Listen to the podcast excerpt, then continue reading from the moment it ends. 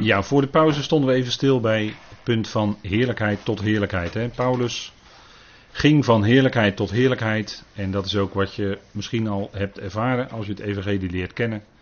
Dan ga je eigenlijk van heerlijkheid tot heerlijkheid. Hè. Je leert het eerste kennen en dan gaat het steeds verder. En je gaat steeds meer horen, je gaat steeds meer ontdekken. En je komt eigenlijk hoe langer hoe meer heerlijkheid tegen. En heerlijkheid, dat heb ik vlak voor de pauze al even wat voor u ingevuld. Wat de heerlijkheden zijn van Christus. En de heerlijkheid van God is natuurlijk dat Hij alles in zijn hand heeft. En dat Hij degene is die alles in zijn plan tot goed einde brengt. En uiteindelijk iedereen terechtbrengt. Dat is ook Gods heerlijkheid hè, om dat te doen. Dat God zich bekend maakt, bijvoorbeeld als wat we dan zeggen Al Shaddai in het Hebreeuws. Dat wil zeggen degene die, de God die genoegzaam is. Dat wil zeggen, hij heeft voldoende vermogen, meer dan voldoende vermogen, om datgene wat hij beloofd heeft ook te doen. Zou voor de Heer iets te wonderlijk zijn? Nee, want hij is El Shaddai. Hij is de God die voorziet. Hij is de God die voldoende is. En we vertalen dan in de vertalingen de Almachtige, hè, bijvoorbeeld bij Abraham. Ik ben Al Shaddai, ik ben God de Almachtige. Dat is ook zo. Hij heeft alle macht in, in, in de hemelen, op de aarde, over de hele schepping. Heeft hij alle macht, heeft hij alle touwtjes in handen. En brengt hij alles tot een goed einde. Dat is zijn heerlijkheid. Gods kracht is het die de grote farao van Egypte enorm ten onder deed gaan in de zee, hè, in de Rode Zee. En hij verloste zijn volk op een geweldige manier. Dat was de geweldige macht, de kracht van God. Dat was zijn, toen maakte God zijn heerlijkheid bekend. God schakelde volkeren uit. Hij gaf de overwinning aan Israël, op, bijvoorbeeld op Amalek. Maar het is wel zo dat de Heer een strijd heeft van geslacht tot geslacht tegen Amalek. Zegt hij in Exodus 17. Maar hij, een, een andere heerlijkheid van hem is dat hij Yahweh Zevaot is. Dat hij de Heer van de menigten is. Dat menigten, myriaden boodschappers hem ten dienste staan. En dat hij vijandelijke legers die Israël belagen in de eindtijd. En die God zelf daarheen heeft gehaald. Ze moesten komen. God haalt ze er zelf heen. Desnoods slaat, slaat hij haken in de kaken, hè, staat er dan.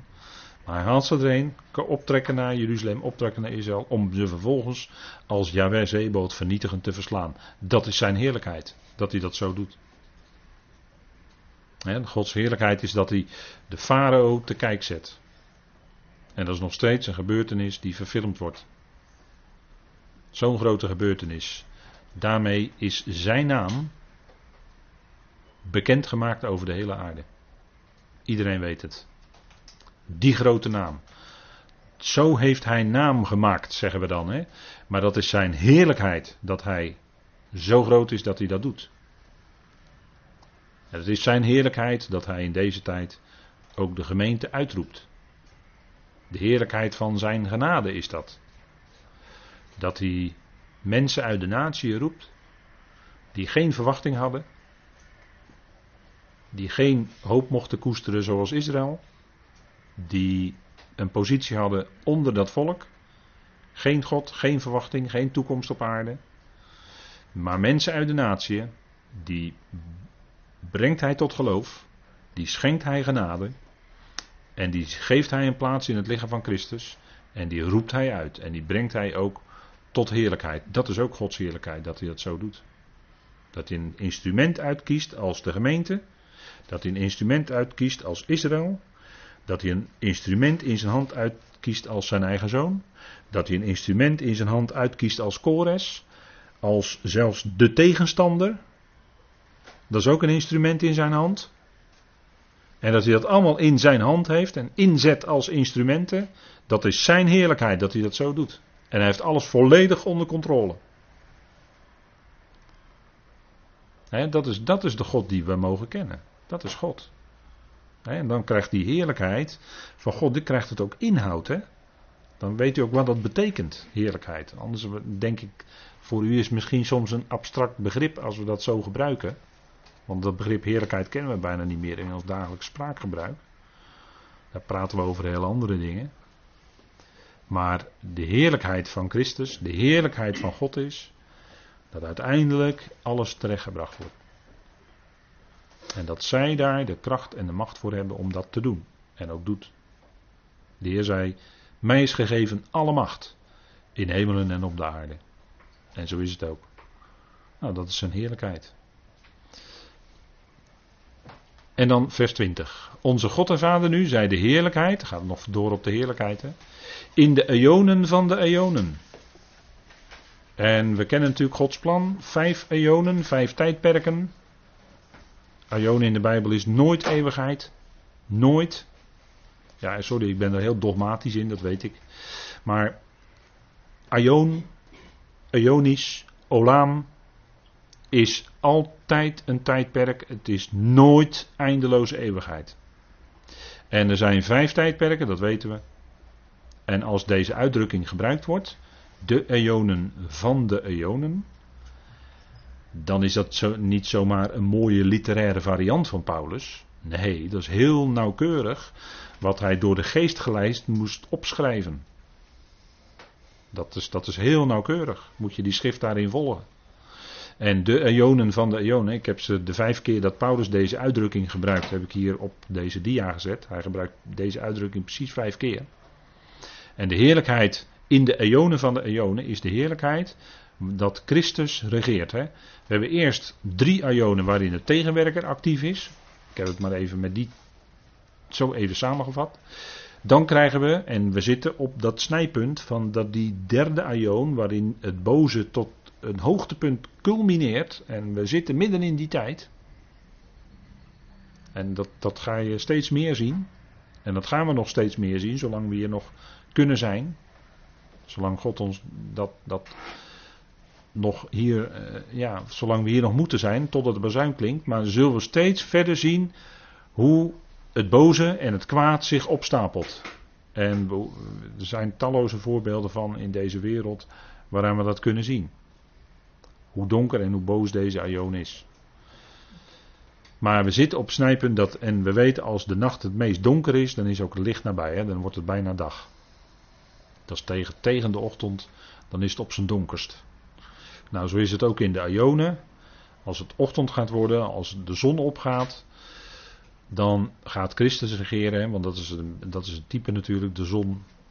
Als de zon opgaat, is een type van dat Christus gaat regeren. Maar Christus regeert in de komende Ionen. En dat zijn de Ionen waarin het kwaad en de zonde heel ver teruggedrongen. Het is er nog wel, maar het is heel ver teruggedrongen. In de komende duizend jaar zit de tegenstander zelfs in een put van de afgrond, deksel erop, verzegeld, erin blijven jij. En dat moet hij ook, want hij, hij zal daar precies duizend jaar in zitten. En dan moet hij nog voor een korte tijd worden losgelaten. Dat is Gods plan. En dat gaat dus ook gebeuren na de duizend jaar. Wordt hij nog even losgelaten, misschien 75 dagen, zoiets zou het kunnen zijn dan misleidt hij dus in die korte tijd de volkeren op de aarde. Doet hij ze weer optrekken naar de heilige stad, naar Jeruzalem, naar de heilige. En dan komt er vuur uit de hemel. En dat hele zaakje gaat dan, uh, wordt dan vernietigd. En dan wordt hij geworpen daarna in de poel van vuur. Dus de duizend jaar, dan is de tegenstander gebonden in de abyssos, in de put van de afgrond. En daarom zal in de komende aion van de duizend jaar ook dat kwaad en de zonde heel sterk teruggedrongen zijn. En op de nieuwe aarde zal daar nog veel minder sprake van zijn, om zo maar te zeggen. Maar er zal nog wel wat zijn, maar ook dat zal eens verdwijnen. Dat zijn de komende aionen, de tijd van de nieuwe aarde en de duizend jaar. En als dat plan voltooid is, dan zal God zijn alles in allen. Dan is de tweede dood ook voorbij, dan is het kwaad weg, dan is de zonde niet meer. En die drie dingen die ik net noemde komen dan ook nooit meer terug. Dat verdwijnt eens voor altijd. Dan is echt de eeuwigheid aangebroken. En dan is God alles in allen. En dat blijft dan altijd zo. Dat is dan de heerlijkheid van God. En die is dan zo ongelooflijk groot. Maar dan kunnen de schepselen dat ook verdragen, die heerlijkheid, omdat ze zelf ook verheerlijkt zijn. Dan hebben ze ook deel aan die heerlijkheid van God. Maar het is natuurlijk geweldig, hè, wat, wat dan na die Ionen. Ja, wat, wat dat zal zijn, dat, dat, dat moet zoiets fantastisch zijn. Dat moet zo geweldig zijn. Hè, dat, uh, ja, er is mm, niet zoveel over geschreven, maar dat hoeft ook niet. Is, uh, denk ik, dat we dat gaan zien. En dan zullen we, als we al, dat al niet hebben, zal er antwoord gegeven worden op al onze vragen die we nu nog hebben. En voor alle andere schepselen die pas dan delen in die heerlijkheid, die zullen dan ook antwoord krijgen op de vragen die ze hebben. Een antwoord is die geweldige heerlijkheid die ze dan meemaken. Dat is het antwoord op het lijden en de dood en de zonde die er was. De geweldige heerlijkheid die het oplevert. Dat is de vrucht van dat plan van Eonen. En die vrucht die is zo groot, dat is de heerlijkheid van God. En dan zal ook blijken dat God zo enorm groot is. Dan is die heerlijkheid ook alles overtreffend. En dat zal licht zijn, duizelingwekkend veel licht. Er zal geen spoortje duisternis meer zijn. Als uitbeelding, en ik bedoel nu letterlijk licht en letterlijk duisternis, als uitbeelding van het feit dat er geestelijk gezien alleen maar licht is en geen duisternis meer. De zonde is eens en voor altijd weg, komt niet meer terug. De dood is eens en voor altijd weg, komt ook niet meer terug. En dan is God alles in allen. Dat is de allergrootste heerlijkheid. Dat is zo onvoorstelbaar groot. Dat kunnen we helemaal niet bevatten nu. Maar als kleine mensen zouden we dat ook niet kunnen bevatten. Als we dat iets, maar misschien hebben we iets daarvan wel eens geproefd. Iets van die heerlijkheid van God. Van die enorme vreugde in ons hart van binnen. Dat alles juicht van binnen. Dat is dan iets van die heerlijkheid. Hè? Dat is geweldig. Als je dat hebt meegemaakt, dan heb je daar iets van geproefd. Heel klein beetje. Voorproefje gehad. Je door het evangelie, je geestelijk ogen, we hadden het over verlichte ogen van ons hart, hebben gelezen. Voor de pauze. Verlichte ogen van ons hart. Als we dat ontvangen van God. Als we dat zicht krijgen met ons geestelijk oog, met geestelijk zicht. En we krijgen echt zicht op die heerlijkheid. Als je dat eenmaal hebt gezien, ja, dan, dan, kan je, kom je nooit meer van los. Dat kan niet, dat is onmogelijk. Dat is zoiets geweldigs. En nog veel groter dan dat zal de heerlijkheid zijn voor de hele schepping als Gods plan voltooid is. Dan zijn alle mensen erbij. Iedereen, niemand uitgezonderd. Alle geestelijke machten en krachten, ook die nu van de duisternis zijn, geen enkele zal daarvan uitgezonderd zijn. Maar God zal dan alles in allen zijn. Dat is dus door zijn geest, want God is geest. En zal ieder schepsel door, volledig doordringen met zijn geest. Ja, dan is er natuurlijk helemaal geen duisternis. Dat kan niet, zo mogelijk. Want God is licht en in hem is in het geheel geen duisternis. Dus alles weg. Al dat negatieve, al die duisternis, al dat akelige is allemaal weg. Definitief. Daar gaan we naartoe. Elke dag brengt ons daar dichterbij. Bij die heerlijkheid. En dat zicht, hè, dat is, ik, ik hoop en bid dat u dat voor ogen krijgt. En zo daarmee kan leven. Want dan kun je leven. Ongeacht de omstandigheden zou ik bijna willen zeggen. Maar we zijn zwak, we zijn mensen. Geest is wel bereidwillig, maar het vlees is zwak, ik weet het. Maar die geest werkt in ons, dat is een geweldige kracht. Ik bid dat we standvastig worden door zijn geest in die innerlijke mens. Dat we standvastig zijn, hè, dat evangelie. Ja, daar gaan we naartoe. Onze God en Vader nu is al de heerlijkheid in de eonen van de eonen. Hij zal alles tot volkomenheid brengen. Daarvoor zet hij grote stappen. Die komende tijdperken zijn enorme stappen in die richting van God alles in allen. En dat zal geweldige heerlijkheid opleveren voor iedereen. En bovenal voor God zelf, als Vader. Dat is geweldig, hè? Vandaar dat Paulus dan uitroept: Amen. Ja, Amen. Dat is een Hebreeuws woord. En dat Hebreeuwse woord heeft te maken met iets dat, uh, ja, daar kan je het mee vertalen. Geloof zeggen we dan altijd. Ja, geloof, betrouwbaar ook. En in, het, in de Griekse schrift komt het als, als Hebreeuws woord eigenlijk onvertaald uh, regelmatig voor.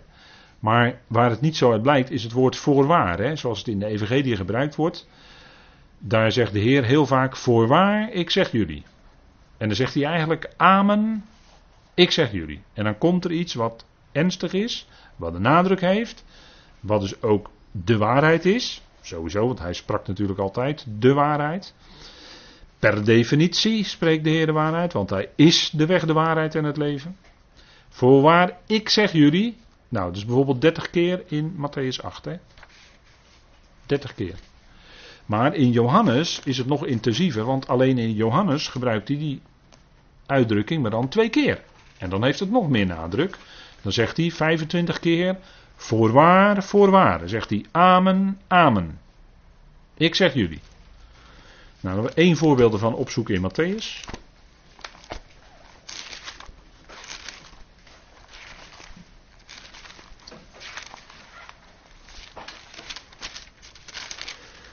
Uh, Matthäus 8, vers 10.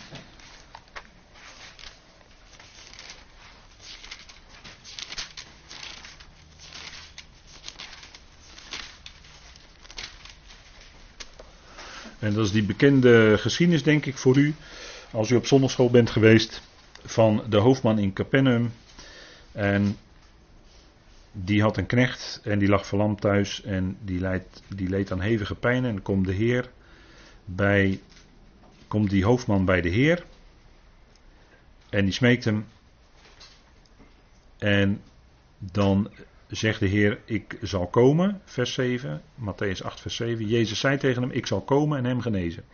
De hoofdman antwoordde, dus was een, eh, een centurion, hè. De hoofdman antwoordde en zei: Heer, ik ben het niet waard dat u onder mijn dak komt, maar spreek slechts een woord en mijn knecht zal genezen zijn. Want ook ik ben een mens onder het gezag en heb zelf soldaten onder mij. Ik zeg tegen de een: ga en hij gaat, en tegen de ander: kom en hij komt. En tegen mijn slaaf: doe dat en hij doet het. Toen Jezus dit hoorde, verwonderde hij zich en hij zei tegen hen die hem volgden: Voorwaar, daar heb je het? Amen. Ik zeg jullie, ik heb zelfs in Israël zo'n groot geloof niet gevonden. Dus die hoofdman die zei: Heer, spreek een woord, dat is voldoende, en dan zal mijn knecht genezen. Dat was geloof. Dat was geloof in de woorden die hij sprak. En die hoofdman geloofde dat als de Heer maar één woord zou spreken, dan zou zijn knecht genezen zijn. Dat geloof, hè? En zegt de Heer, dat geloof heb ik zelfs in Israël niet gevonden. Want wat ontmoet hij bij zijn volk? Helaas, helaas. Ongeloof. En ongeloof is ook een vorm van kwaad hoor. Als je ongeloof tegenkomt, dat is uh, heel verdrietig. En de Heer kwam dat voortdurend tegen bij zijn eigen volk.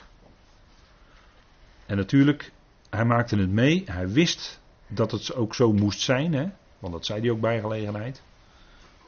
Hij zei soms, daarom konden zij niet geloven, omdat Jezaja had geprofiteerd. En de Heer sprak bewust tot hen in gelijkenissen. Dat komt later in Matthäus 13. Hij sprak bewust tot hen in gelijkenissen, opdat zij het niet zouden verstaan. Opdat zij vet hart zouden hebben en oren dicht. Dus hij kwam dat ongeloof tegen, maar ongeloof is een van de hoofdzonden van het volk. Is een van de hoofdzonden van de mens. Ongeloof. En hij kwam het tegen. En bij deze hoofdman vond hij geloof. En dan zegt hij amen, voorwaar. Dat hij zelfs in Israël zo'n groot geloof niet gevonden had. In Johannes. Laten we ook één voorbeeld uit Johannes nemen. Want daar, is het, daar zegt hij dan het dubbele. Hè? Dat is eigenlijk heel opvallend. Dat, hij, dat het alleen in Johannes zo beschreven staat. Die uitdrukking.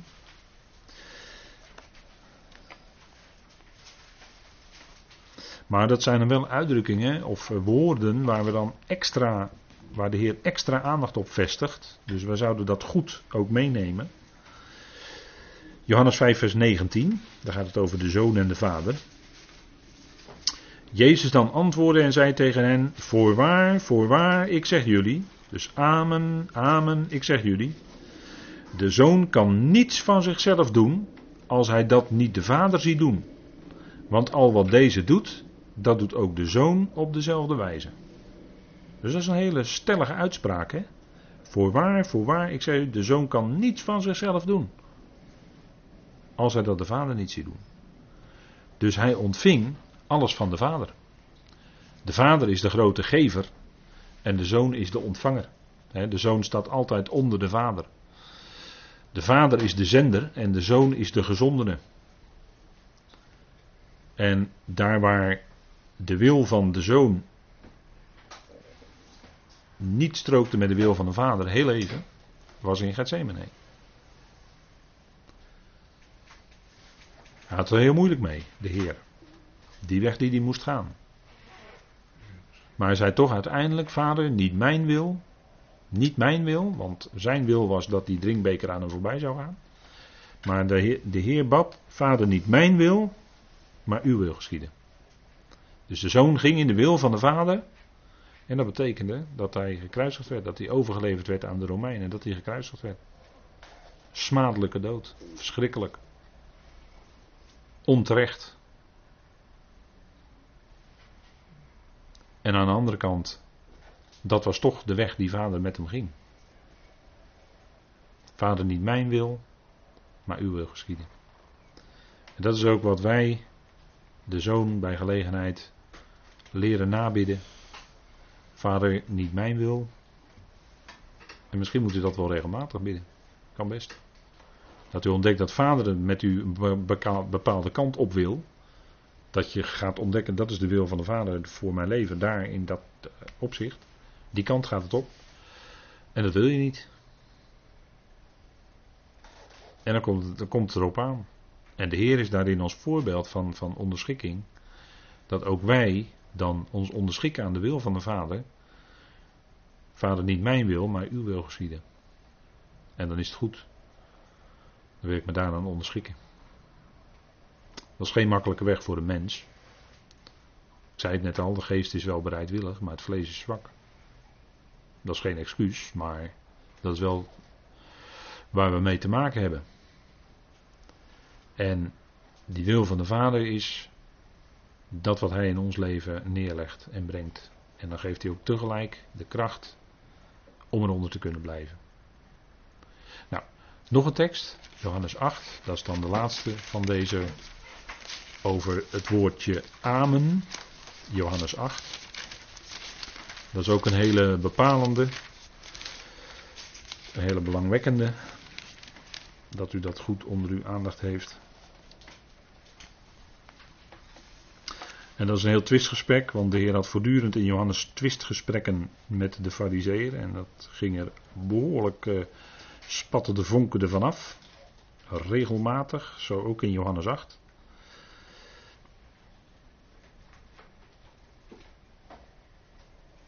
Dat is een heel lang gesprek. Ging, en ze halen dan Abraham erbij. En dan in vers 56, helemaal aan het eind van het hoofdstuk, Johannes 8, vers 56. En dat gaat eigenlijk om vers 58. Daar staat die uitdrukking. Abraham, jullie vader, verheugde zich er sterk op dat hij mijn dag zou zien. En hij heeft die gezien. Hij heeft die waargenomen. En hij heeft zich verblijd. De Joden dan zei tegen hem: U bent nog geen vijftig jaar en u hebt Abraham gezien. Jezus zei tegen hen: Voorwaar, voorwaar, ik zeg jullie. Eer Abraham geboren was, ik ben. Eigenlijk zegt hij: Eer Abraham werd, of als ik het nog letterlijker zeg, werd te zijn, ik ben. En let op dat woordje voor. Daar staat eigenlijk een woord in het Grieks dat betekent voorafgaand in tijd. Dat is een tijdsbepaling. Als je dat vergelijkt met andere keren dat voorkomt, is heel duidelijk een tijdsbepaling. En dan zegt de Heer: Eer Abraham werd te zijn, ik ben. En daarmee zegt hij in feite dat hij Yahweh is. En dan, wat doen ze dan? Ze hebben het door. Ze nemen de stenen op om ze op hem te werpen. Maar Jezus verborg zich en ging de tempel uit. Hij ging midden tussen hen door en zo ging hij weg. Ze hadden ook niet de macht nu om hem te kunnen doden. Want dat was zijn tijd nog niet. Daarom trok hij midden tussendoor. Maar hij zei eigenlijk dat hij ervoor dat Abraham op het toneel kwam, dat hij er al was. Dat zegt hij eigenlijk. En dat is dat woordje eer of voor vooraf, dat betekent een tijdsbepaling, dat betekent voorafgaand in tijd. Dus voor Abraham werd te zijn, ik ben. Dan zegt hij ego eimi in het Grieks. Dat wil zeggen, ik, ik ben. En daarmee benadrukte hij dat hij Yahweh is als Yahweh zichtbaar en hoorbaar is. Dat is hij. Hij representeerde Yahweh naar de schepping toe. En hij zegt dat hij dat was. En dat hadden de Joden door. En, ze wilden, en op basis daarvan wilden ze hem stenigen. Want dat vonden zij lastering. Belangrijk woord hoor, vers 58. Belangrijke tekst. Goed, we gaan even verder.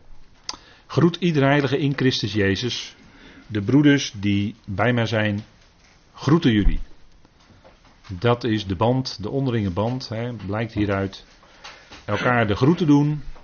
En dat is, de groeten brengt Paulus over. En hij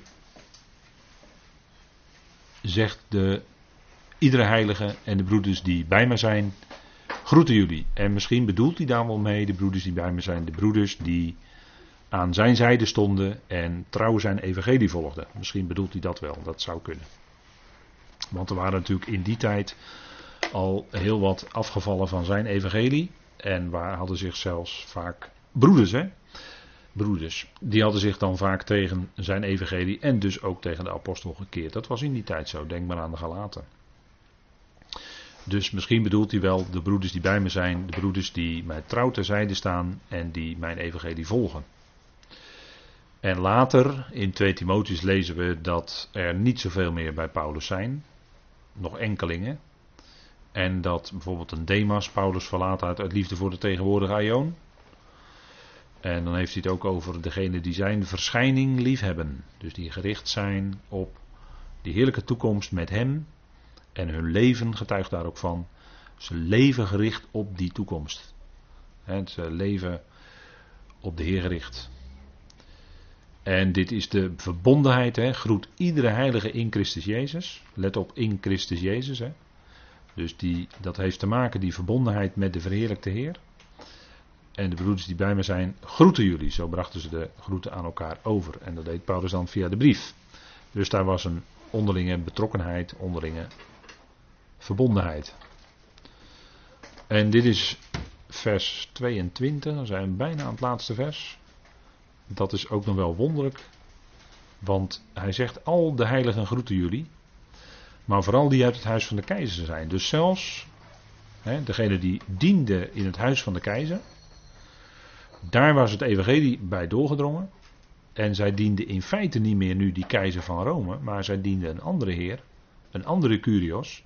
Zij dienden nu Christus Jezus. dat is even wat je uit zo'n uitdrukking hier moet begrijpen. Hè? Maar vooral die uit het huis van de keizer zijn. Dat is bijzonder. Dat ook daar het evangelie terecht was gekomen. Dat mensen ook daar oren hadden gekregen naar Paulus en zijn evangelie. Bijzonder hoor. Ondanks de keizer die eigenlijk de, de eer en aanbieding opeiste in die tijd. Ze mochten alleen de keizer erkennen als echte curios. Maar zij erkenden een andere curios, Jezus. Christus. Christus Jezus. En die dienden zij in feite. En hier spreekt dan ook een stukje triomf uit. Hè? Triomf van het woord, triomf van het evangelie. Dat God bij macht is ook mensen in die omstandigheden te bereiken. En wij denken vaak, nou het is onmogelijk. En dan denk ik nog wel eens terug aan Noidachnu. Dan denk je daar diep in Siberië. En dat het evangelie ook daar terecht gekomen is. Dan denk je, hoe is het mogelijk in zo'n land? Atheïstisch, communistisch tot en met. Vele jaren lang. En Misschien nu, nu, misschien nu ook nog wel, in zekere zin. Maar vele jaren lang. En toch kwam daar het evangelie. En toch waren daar mensen, bleken daar te zijn, die dat evangelie kenden. God gaat wonderlijke wegen. En als God mensen wil bereiken, dan bereikt hij ze. Dat, daarvan is hij in echt in de eerste plaats niet van ons afhankelijk. Maar dat is een werk wat hij zelf doet. Maar het is ook zo, God gebruikt mensen. Heeft iemand wel eens gezegd, hè? Ik ken de naam, het was een hele bekende in de evangelische wereld, die dat zei, tientallen jaren geleden. Ik zal de naam niet noemen. Maar die zei, God gebruikt geen organisaties, maar God gebruikt mensen. En zo is het. God gebruikt mensen. Mensen die het evangelie kennen En dat evangelie ook bij gelegenheid kunnen doorgeven. En God geeft gelegenheden. We leven in een tijd waarin je eerst elkaar wat beter moet kennen voordat je ook daar iets over kan zeggen. Goed, maar als het zo is, dan geeft God toch gelegenheden. En dan kunnen we via, kan God ons gebruiken, u en mij gebruiken, als instrument in zijn hand, om iets uit te delen, ook al is het maar een enkel woord, of iets over God zeggen, of iets over de Heer zeggen. En dat kan een eerste aanzetje zijn dat iemand na gaat denken. God gebruikt mensen. Dingen door te geven. En met een geweldige evangelie hebben we vanavond ook weer gehoord. De uitkomst is zeker. God wordt alles in allen. Dat is zeker. Dat is geen twijfelgeval. Dat is absolute zekerheid. Of, we dat nu, of mensen dat nu wel of niet geloven, dat maakt helemaal geen verschil. God wordt alles in allen. En daarvan kunnen we iets van die heerlijkheid kunnen we doorgeven. Heel veel mensen hebben een verkeerd beeld van God. En het beeld van God is bij ons, bij u en bij mij, enorm bijgesteld ten goede. Wij mogen een juist beeld van God hebben. God is liefde. Hij komt met iedereen tot zijn doel. Dat is zijn heerlijkheid. Dat mogen wij weten van God. Geweldig. Nou, daarvoor kun je doorgeven. En er zit nog iets in deze tekst. En, die, die, vind, die vond ik ook eigenlijk wel aardig. Kijk, er staat: Al de heiligen groeten jullie maar vooral die uit het huis van de keizer zijn. Weet u waar dat heel erg op lijkt? God is de redder van alle mensen, maar vooral van de gelovigen. Dat is precies dezelfde constructie. Voor dat vooral staat hier het woord in het Grieks malista. En in 1 Korinthe 4 staat dat ook. Daar staat God is de redder van alle mensen, in zonderheid of vooral van de gelovigen. En het een sluit het niet uit. Nee, het een versterkt juist het ander. Zoals ook hier. Vooral die uit het huis van de keizer zijn, zijn gelovigen geworden. En dat maakt het alleen maar sterker dat al die gelovigen er zijn. En zo is het ook met God die de redder is van alle mensen. Dat hij nu al de gelovigen redt. Versterkt alleen maar het feit dat hij de redder is van alle mensen. Zo moet je zo'n tekst lezen. En natuurlijk wordt hij wegvertaald en ontkend en weggepoetst en weggeredeneerd. Dat weet ik allemaal wel. Er wordt allemaal, allerlei pogingen worden boeken voorgeschreven en noem alles maar op. Ik heb het allemaal gelezen. Maar het is niet te ontkennen, het is de waarheid. God is de redder van alle mensen in zonderheid van de gelovigen. Klaar. Dat is wat het is. En dat is natuurlijk geweldig. Hè, dat God alle mensen redt. God is groot genoeg hoor, om dat te kunnen denk dat moet ik u ook nog even. Hè? Dat is precies dezelfde, hier, dit is dus precies dezelfde zinsconstructie als 1 Timotheus 4 vers 10. Die vond ik wel aardig. En dan sluit Paulus af met een geweldig woord, vind ik. De genade van de Heer Jezus Christus zij met jullie geest. Amen. Dus hiermee benadrukt Paulus het geestelijke karakter van onze tijd. Hè? Eigenlijk al onze zegeningen zijn geestelijk. Te midden van de hemelingen in Christus. En de genade is ook zo'n geestelijk iets. Dat kun je niet pakken met je handjes. Maar dat is iets wat je om niet ontvangt. Al die rijkdom. En zeggen we ja, dat is geen materiële rijkdom. Nee, dat is het ook niet. Maar het is veel rijker nog dan dat. De genade van de Heer Jezus Christus is dat Hij u en mij dagelijks omringt dat Hij nabij is. De genade van de Heer Jezus Christus is die genade die ons ook opvoedt in de praktijk. want genade heeft ook een opvoedend karakter. De Heer zei tegen Paulus bij die splinter in zijn vlees: Mijn genade is je genoeg. Splinter in zijn vlees, hè? een boodschapper van de tegenstander die je met vuisten sloeg. Mijn genade is jou genoeg. Want mijn kracht onthult zich eerst ten volle in zwakheid. Dat is ook zijn genade. En Paulus zegt dan: De genade van de Heer Jezus Christus zij met jullie geest. Dus niet met jullie ziel of met jullie lichaam, nee, met jullie geest. En daar benadrukt hij het karakter van deze tijd, dat het uitsluitend geestelijke zegeningen zijn. Geestelijk vermogen hebben om in lijden te volharden. Dat is, het, dat is de tijd van genade. Nou, dat is uh, prachtig, hè? zo'n slotakkoord. Daar eindigen we dan ook deze brief mee. Met de genade van onze Heer Jezus Christus. Dat die met jullie geest is en dat wens ik ook u en ons hier en allen die misschien later dit beluisteren toe. Voor nu en voor de komende tijd tot aan de bazuin. En ook in Galaten 6 eindigt Paulus met precies dezelfde woorden. En ik denk dat dat heel fijn is. Het is zijn genade waarin we leven. Hij heeft ons lief. Nooit veroordeelt hij ons. Nee, hij betoont en schenkt ons genade. Dat die met onze geest is. Amen.